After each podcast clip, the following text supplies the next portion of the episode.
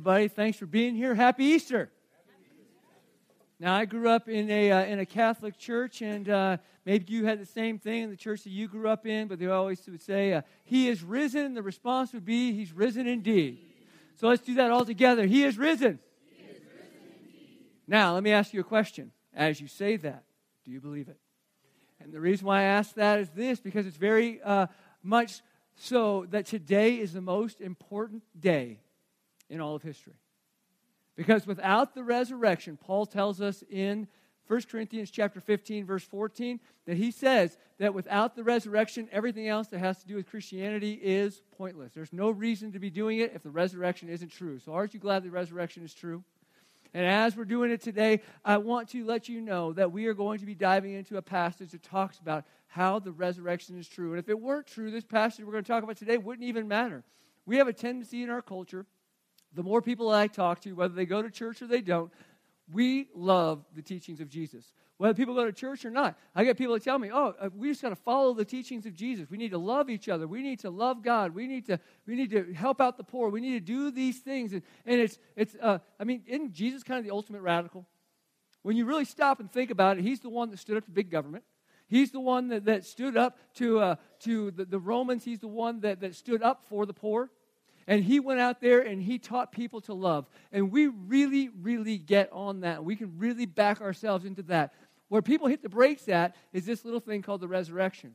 When he says, I am the way, I am the truth, I am the life, no man comes to the Father except through me, that's when we hit the brakes. That's when we back up. We say, Oh, I just, I just don't think I can grasp that. But here's the problem we can't take some of Jesus' teachings without all of Jesus' teachings. We can't say, I like this part, but I don't really like this part. And that's kind of where we fall at often as a culture. That we say, this, is, this works, this doesn't.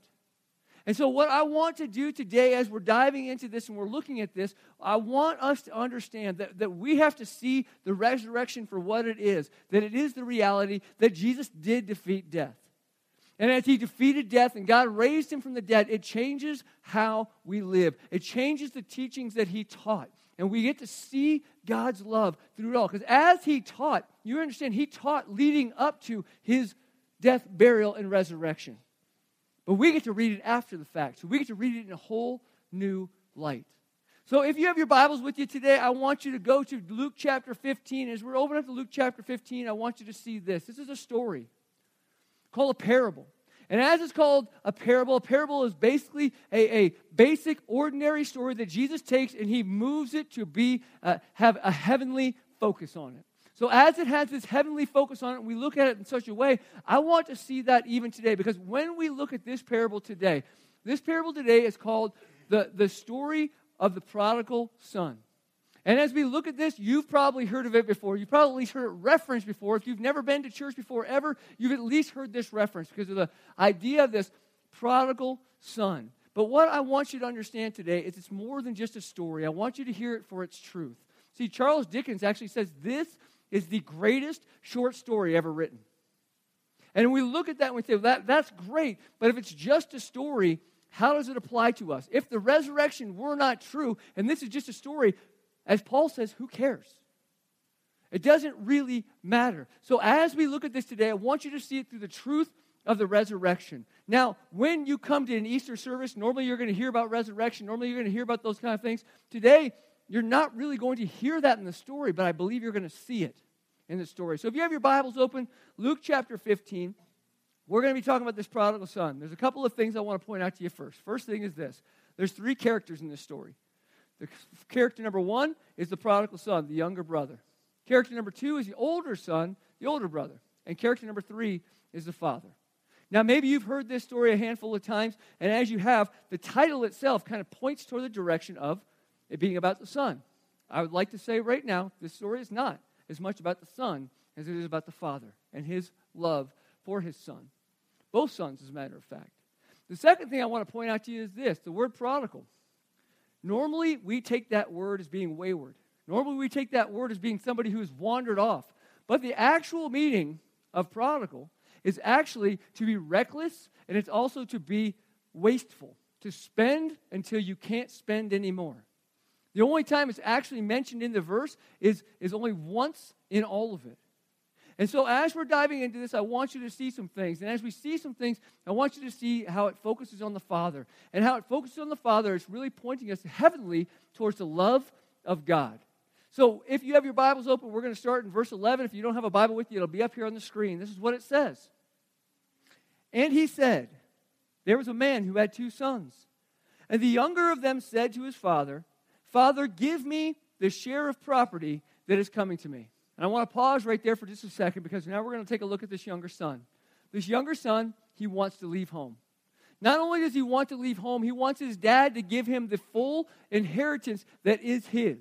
He wants to be able to take that and go. What he's telling his dad is this Dad, I'm not really wanting to have a relationship with you. I'm not really wanting your rules over me. I want to leave this house, but I want you to pay for it. I want you to give me all the money. I want you to just go ahead and take it and run with it. And basically saying, because you haven't died yet, I wish you were dead. Because you haven't died yet, I'm just going to ask you for it now. That's the reality of this picture that we're seeing here. There's a whole lot of I in this. You might be thinking, okay, well, how does this have to apply to us? What is Jesus talking about? Well, a couple of things we have to understand. First thing is, if you go to the top of Luke chapter 15, in verses 1 and 2, it tells you who he's talking to. He's talking to two different groups of people. One, he's talking to the sinners and the tax collectors. The sinners and the tax collectors are the ones that are far from God. Two, he's talking to this group of people called the Pharisees. And as he's talking to the Pharisees, that's our religious leaders. So there's two very different groups of people that he's talking to. And as he's telling this story, he's basically saying, hey, there's these people who don't want anything to do with the Father. Well, that Father, as we point heavenward, is God. And they're saying, God, I want all the blessings. I like the idea of heaven because hell sounds bad. I like the idea of having stuff that, God, you can give me. However, I don't want your rules, and I don't want you to be telling me what to do, and I don't really even want to go into your house. I don't want anything that. I want to go far off and do my own thing, but I want you to bless it and be the one who pays for it. So we see this I, I, I. And that's the big problem here, is that we have this I that falls in the middle of this three letter word called sin. And it seems to be that's what sin wraps stuff around. I want control. I want to be in charge. I want to be the one who takes care of what happens next. Now, as we see this in the story, we see a, a younger son, but I think oftentimes we can see ourselves in the story as well, as much as we don't want to. But see, you have to stop and think about this too. How painful is this for this father? I mean, maybe you're a parent. Maybe you're a parent and you're watching your kids do dumb things. Maybe you're a parent and your kids, if they had come to you and said, Guess what? I don't want anything to do with you. I just want you to give me your money. How are you going to respond to that? What is that going to do? Is that going to be a devastation inside? Are you going to get angry? Are you going to say, What's wrong with you? Is that the way we're going to respond? Probably. But look how this dad responds as we continue in verse 12. The rest of verse 12 says, And he divided his property between them. So this son comes, says, I wish you were dead. I want all my stuff, and I want it now, and I'm going to leave. And the dad responds by doing so. That's kind of a shocker because, once again, as we look at the culture that he's talking to, even in today's culture, that's pretty much a shocker. But when you look at the culture that he's talking to, you have to stop and go, okay, they actually had a, a, a custom and, and, a system that if a son was going to be disobedient and push themselves away, they actually had, and I'm not, I'm really not a, a, Greek guy or anything like that, or a Jewish guy or anything. So I'm going to try and act smart here for just a second, but please know I'm not. They had this thing as a ceremony, it was called a kazah. Sorry, a kazaza is what it's actually called. And so you look at this, and basically what it actually means, it actually means to be cut off. It was a ceremony where they brought the kid in, the entire village gathered around the kid. They broke plates and all kinds of stuff in front of him and said, You are no longer welcome here ever. So he's telling this to a group of people, that's what they normally do. He's also telling this to a bunch of people who know Levitical law from the book of Leviticus, where it says if you have a rebellious son, you can execute him. Man, we'd have a whole lot less teenagers, wouldn't we? but but the, the reality is, you, you could do that. So he's telling this story. So when it says that the, the, the dad gave all the stuff, you have to imagine the shock that must have been on everybody's face. Going, wait, wait, wait, wait, wait. That's not the way this, this story is supposed to go. But that's exactly what happens. And what we need to see here is I got some points that I want you to see in this. And the first point is this God loves you, even after you've rejected him and have grieved his heart. God still loves you. If you were this son and say, God, I want nothing to do with you, I just want the blessings that you have, he still loves you. And that leads us into verse 13. It says, Not many days later, the younger son gathered all he had and took a journey into a far country, and there he squandered his property in reckless living. That's where that word prodigal comes from. And when he had spent everything, a severe famine arose in that country, and he began to be in need. So he went and hired himself out to the one of the citizens of that country, who sent him into the fields to feed pigs. And he was longing to be fed with the pods that the pigs ate, and no one gave him anything. See, the first point is, is that God loves you even though you've rejected him and grieved his heart. But the second thing is we need to see that God loves you even as you wander in the darkness. Even as you've wandered away. This guy's life started out great. He got all the money that he needed. He got all the stuff that he needed. He went off to a far country and had all the parties that he wanted to have. He had lots and lots of friends. Everybody liked him because he paid the bill. And so we have this huge gathering of all these people, but then the scene changes. And as the scene changes, we see everybody leave him, and he is left all alone. He's left poor. He's left begging. He's left working with pigs. That's a very specific part of the story because, once again, culturally, you didn't touch pigs. They were unclean, and he was in the midst of them wanting to eat what they ate. So this guy had hit rock bottom. But isn't that a picture of our lives? Because doesn't it usually start out great? Doesn't it usually say that, that we are doing something and we're having fun? Did you know the Bible actually says there's pleasure in sin? If you're not having pleasure in sin, you're not doing it right. Okay? Let's just be very honest with that. But here's the deal that the Bible continues to say it says there's a pleasure in sin for a season. So as we see it's for a season, what happens when that season is over? And it will be over. What do we do when that season comes to an end? Where are we at in our lives? The great thing is is that God loves us through it all. And maybe that's where you're at right now. Maybe you're stuck in the middle of a sexual sin. Maybe you're stuck in the middle of debt. Maybe you're stuck in the middle of pride. Maybe you're stuck in the middle of greed. Maybe you're stuck in all of these things. And even though it started well, it's ending poorly. Maybe this is a good time to plug Financial Peace University on Thursday night, okay? Maybe that's you. Maybe that's where we are at. What do we do? Well, the great thing is, is God still loves us through it all. He loves us even though we've grieved him, even though we've rejected him. He loves us even when we're wandering in darkness far from him. What we need to see here is this. In this story, and you'll see it here in a moment, there's really a split screen going on. Imagine you're watching a video, and this video is focused only on the son, but this video is focused on the dad. The whole time, the dad is waiting. The whole time the dad is wanting. The whole time the dad is watching. While the son's being just a bonehead and doing his own thing, dad is right there, watching and waiting and hoping that he comes back. God loves us through it all. What happens when the season ends? What happens in our life when that happens? Verse 17 actually says what happens for this guy, this son. But when he came to himself, he said, How many of my father's hired servants have more than enough bread, but I perish here with hunger?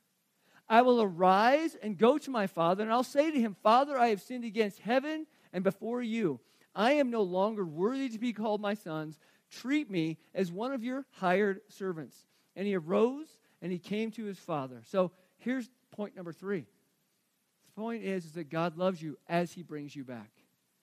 God loves you as He brings you back. And you might be saying, well, wait a second, in this story, that God's not bringing him back. This kid's going back there. I want you to see, the, like I said, Luke chapter 15 has three parables. And the three parables, once again, he's talking to the tax collectors and the sinners, and he's talking to the Pharisees. And in these three parables, it, it starts off with a woman who has lost her coin. And as she's lost her coin, she has 10 or had 10 coins, she lost one, and she's searching all over the house for it because she is desperate to find that coin. The next parable is about a, a, a shepherd who lost his sheep. He had 100 sheep, still has 99. He's lost one, and he goes to every length that he can to find that lost sheep. It jumps to this next story. as we see this increase in value, the climax of the trilogy, he's actually chasing after this is the dad who has lost his son. This is the dad who wants his son back. I don't know about you, but you know, six kids, there's a tendency to lose them. Okay, uh, I'm just gonna I'm just gonna be honest. It's, it's like herding cats sometimes. But but when you turn around and there's one that you can't find, even though they're right behind you and they're just staying out of peripheral vision, you freak out just a little bit. And there's that desperation inside going, Where are they? And there's, there's that feeling of uh, uh, helplessness. Imagine what this dad is feeling as he's waiting, as he's watching. He's desperate for his son to return with no idea if he's going to return, but he's desperate to see him return. And you know, it, it, tells us, uh, the Apostle John, actually, he writes in First John, that, that God is drawing us nearer to him. God is bringing us in. It's not us ch- chasing after him, it's him chasing after us. We have this tendency to be like that, that painting on the Sistine Chapel where the, the man's finger is just kind of like this, and God is stretching and reaching for us. and, and we miss that. And sometimes I think we forget that He's chasing us. I'm not a prophet, but my guess is you're here today for a reason. My guess is, is that God has put you here today for a reason. What that reason is, I don't know, but I guess you do. My guess is, is that somehow, some way, He's whispered to you in the midst of your pleasures and he says, I have something greater. Somehow, some way, he's whispered it to you in the midst of, of your desperation and, and you're, just, I need something. He says, I'm here for you. Somewhere, some way, somebody handed you a card. Somewhere, some way, you said, I need to go to church on Easter. Whatever it is, you're here for a reason. And that reason is because God is pursuing you. He is pursuing you. It may seem random, but it's not. God is here. God is there in the midst of all of that. Picking up in verse 20, this is the response. But while he was still a long way off, his father saw him and felt compassion and ran and embraced him and kissed him. Now, I want to leave that slide up there I want you to see this verse because this verse, if you unpack it, it's amazing. What is the dad doing?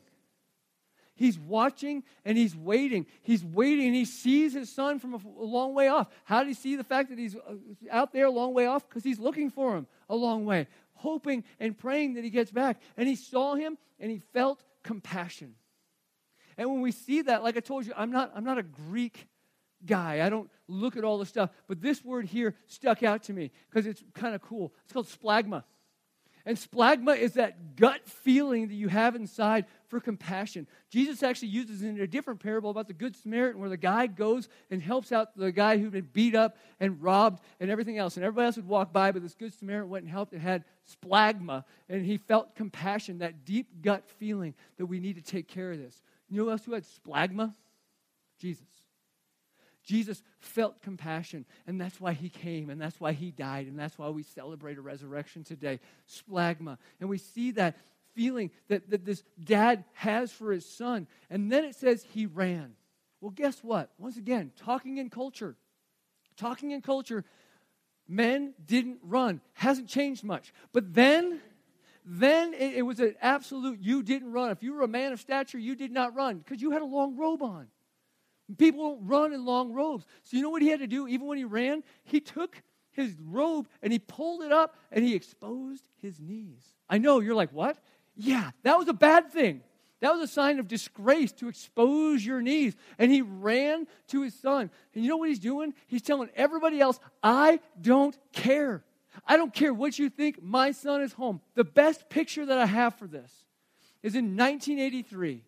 North Carolina State was playing against Houston right down here at the Albuquerque pit. Some of you guys are old enough to remember I was seven. I saw a lot of highlights afterwards. Uh, the thing is, there was a coach that was there. North Carolina was not supposed to win. It was 52 to 52. The guy heaves up a desperation shot. It goes wide, but another guy grabs a rebound, dunks it in before the clock expires. North Carolina State wins, and their coach, Jim Valvano, goes nuts. He's just running around doing this. He doesn't know what to do. He watched it. It's amazing to watch. And somebody's like, What is wrong with you? He's like, We just won. I don't know what else to do. I mean, that is the reality of it all. His son has come home. He doesn't know what else to do. I'm a running. I don't care if somebody sees my knees. I'm a going. And he goes out there and he runs, and how does he how does he respond to that?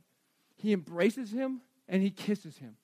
And he says, My son has come home again. Which is point number four. God loves you, not just when you've grieved him, not just when you're wandering in darkness, not just when, when you're coming back to him, but he loves you while he's wrapping his arms around you. And he wraps you in his arms, and we see this take place. And I wonder if you've ever had this moment. This moment where God just speaks to you in a booming voice right in your ear, and he tells you no matter what you've done, no matter where you've been, I still love you. There's nothing you can do to push yourself away from me. There's nothing you can do to cause a great divide between me and you. I still love you, and I'm pursuing you, and I want you in my arms. You know, it's crazy to me. I think about this often. People will come up to me after a sermon, and they'll say, Matt, this point right here, it really spoke to me. And I'll say, I didn't say that point.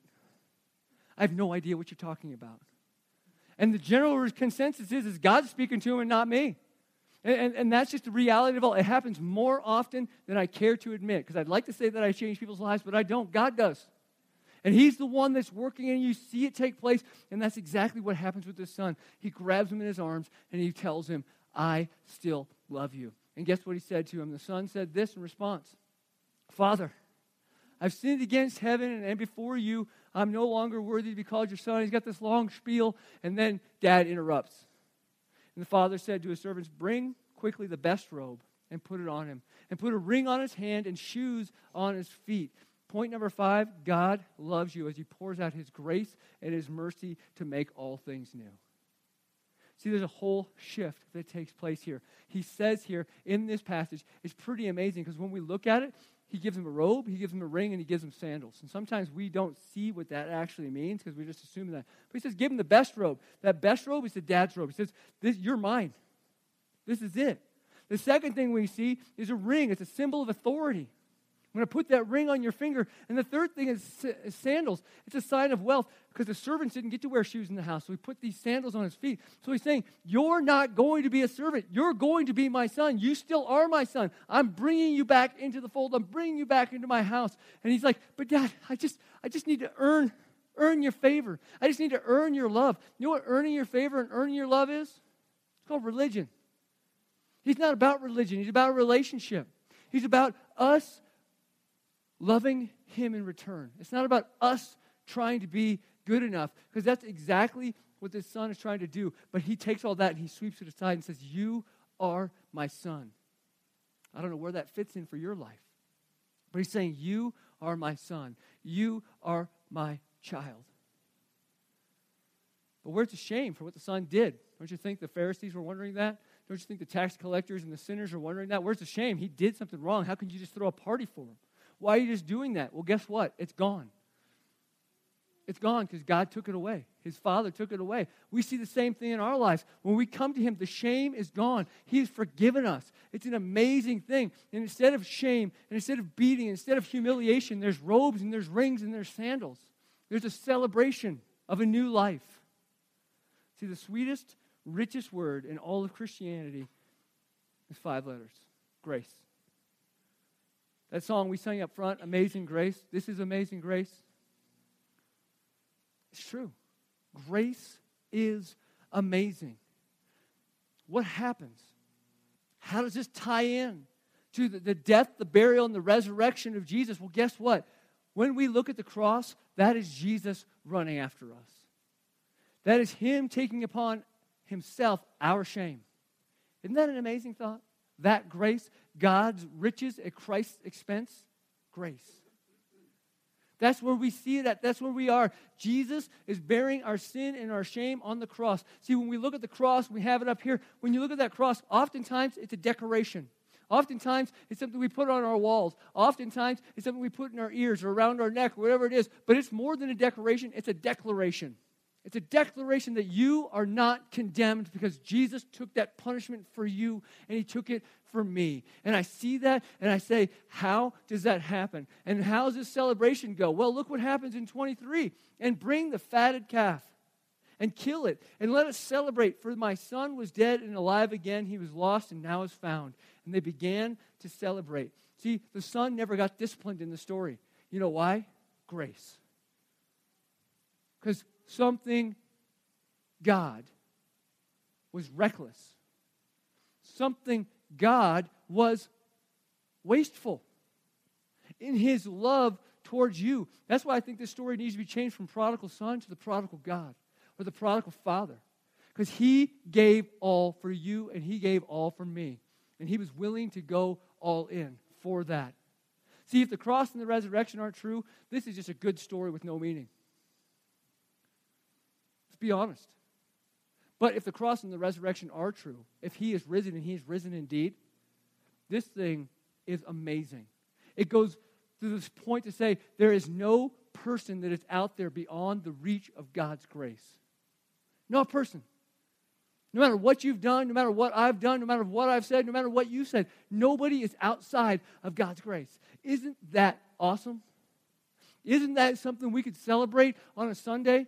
Isn't that something we can celebrate on a Monday and a Tuesday and a Wednesday and a Thursday and a Friday and a Saturday? Isn't that something we should celebrate every day we wake up that God's grace is that awesome? If the cross and the resurrection are true, our past does not determine our future. God does. His Son does. Grace, God's riches at Christ's expense. But what if you're too proud to receive the grace? What if you're too proud to receive that grace? Point six God loves you when you're too proud to receive His grace, too. It really is that way. I think a lot of times we forget, we focus on the prodigal son, we miss there's a second brother in the story. That second brother, on the surface, looks very opposite of the younger brother. On the surface, he looks like he has it all together. But here's the deal something we need to understand in this story that when the brother, younger brother goes in, they celebrate, where's the older brother end up at? Outside the house. Let's read about it here in verse 25. Now, his older son was in the field. And he, as he came, he drew near to the house. He heard music and dancing, and he called one of the servants and asked, What are these things, and what do they mean? And he said to him, Your brother has come, your father has killed a fattened calf, because he has received him back safe and sound. But he was what? Angry. He was angry and refused to go in. His father came out and entreated him, but he answered his father, Look, these many years I have served you, and I've never disobeyed your command, yet you have never given me a young goat that I might celebrate with my friends. But when this son of yours came home, who has devoured your property with prostitutes, you killed a fattened calf for him? And he said to him, Son, you are always with me, and that all that is mine is yours. It was fitting to celebrate and be glad, for this brother you had was dead and is alive. He was lost and is found. You know what's crazy about this brother? He's been so close to the Father, yet he's nothing like the Father. You want to stop and pause and think about that from the heavenly focus that God takes or Jesus takes parables to? How many of us are close to the Father, religious people, but yet we're nothing like the Father? Have you ever experienced the wickedness of Christianity? Unfortunately, I say that with a smile, but it's not a smile. We have this tendency to be pretty evil to each other. And, and we, we have this tendency to think, well, as long as I'm doing this, as long as I'm doing all the things. I mean, when we stop and we look and we see this, it says that he, he said, I've never disobeyed your command, and you've never given me anything. I've served you, I've done this, I've done that. And we see that take place. He's like, Look at all the things I've done. When do we do that for God? All the time, isn't it? Don't we say, God, look what I've done. Look what I've done. Look what I've done. I'm cleaning up my outside. But he says, Your heart hasn't changed. You're nothing like me. You're still mean. You're angry that your brother who was dead is now alive. That's a bad thing. And it's funny because I look at that and I think to myself, you know, if we're just cleaning up the exterior and there's no change in the heart, it's worthless. If God isn't coming into our lives and changing us, it's worthless. Religion doesn't actually change our heart, God does. It's kind of like this. If, you've a, if you're a, a parent Maybe you've experienced this stage in life with your children that uh, we like to call potty training. And uh, in that stage of life, there's the child who decides, uh, maybe this has happened in my house, maybe it hasn't. I will not throw any names under the bus, but there's a child who decides they can do it all by themselves. And they go off to the restroom and you didn't know it, and they're quiet in there for a good long time, and you're trying to figure out what's going on, and you open the door and you wish you didn't know what was going on. because they tried to clean up themselves, and that clean up themselves has turned into an absolute disaster. And they're not clean anymore. They're actually more messy than they were because they tried to rely on themselves. I see that in our lives with God. We think that as long as I do this, then. But we really become prideful, and it makes a bigger mess of ourselves. It makes a bigger mess of ourselves. So, what we have to understand is that God changes our heart. And sometimes we have a hard time seeing this. We believe that God loves that wayward sinner, that, that one who is reckless, that one who is wasteful, but sometimes we forget that He also loves the religious people too. He loves us for who we are, which leads really to our last point. And that last point is this you can choose to stay outside of God's love forever because that's exactly what the brother did. Do you realize in the story that it never is resolved? That verse 32 happens. He says, You can come in, but nothing actually happens. You know why that is? I believe Jesus wants him to make a decision. I think Jesus wants to talk to the Pharisees who are close to God but hadn't had their heart changed. I believe God wants to talk to the sinners and the, and the tax collectors who are far and they, they haven't had their lives changed either. Both people are represented in this story and say, hey, you have the choice to follow God. You have the choice to make him the Lord of your life. Because we like to say, well, Jesus' teachings are good, but I don't want him to be Lord. And this is the deal. If he's not Lord of all, he's not Lord at all. And when we have to stop and think about that and let that soak into our lives, we have to allow him to either be the Lord or we just call him a lunatic, crazy teacher that we can, you know, rely on every once in a while. But like Paul said, we can't even really rely on that because if the resurrection didn't happen, if he didn't come to die for you, to change you, to be the Lord of your life, then none of it really matters anyway. Here's the thing you have you have a choice. What do you choose? Do you choose to follow after Jesus? Or do you choose to continue to be wayward and follow after yourself? Or continue to just choose to be religious and stand close to God but still remain outside the house? That's the question you have to answer. I can't answer it for you. Let's pray together. Father, thank you for who you are. And thank you for what you do. And thank you for the way that you speak to us, even through parables, even through a simple story about a wayward son and another son who has done all the right things on the outside. God, I don't know who's represented in this room, but you do. You know who's being spoken to in this room. You know whose heart is, listening to what you have to say. As we look at this Easter Sunday and we celebrate the resurrection and the amazingness that, that He is risen indeed, God, help us to live it. Help us to live as if you are our Lord and our Savior. Help us to live it as if we are not our Lord and our Savior.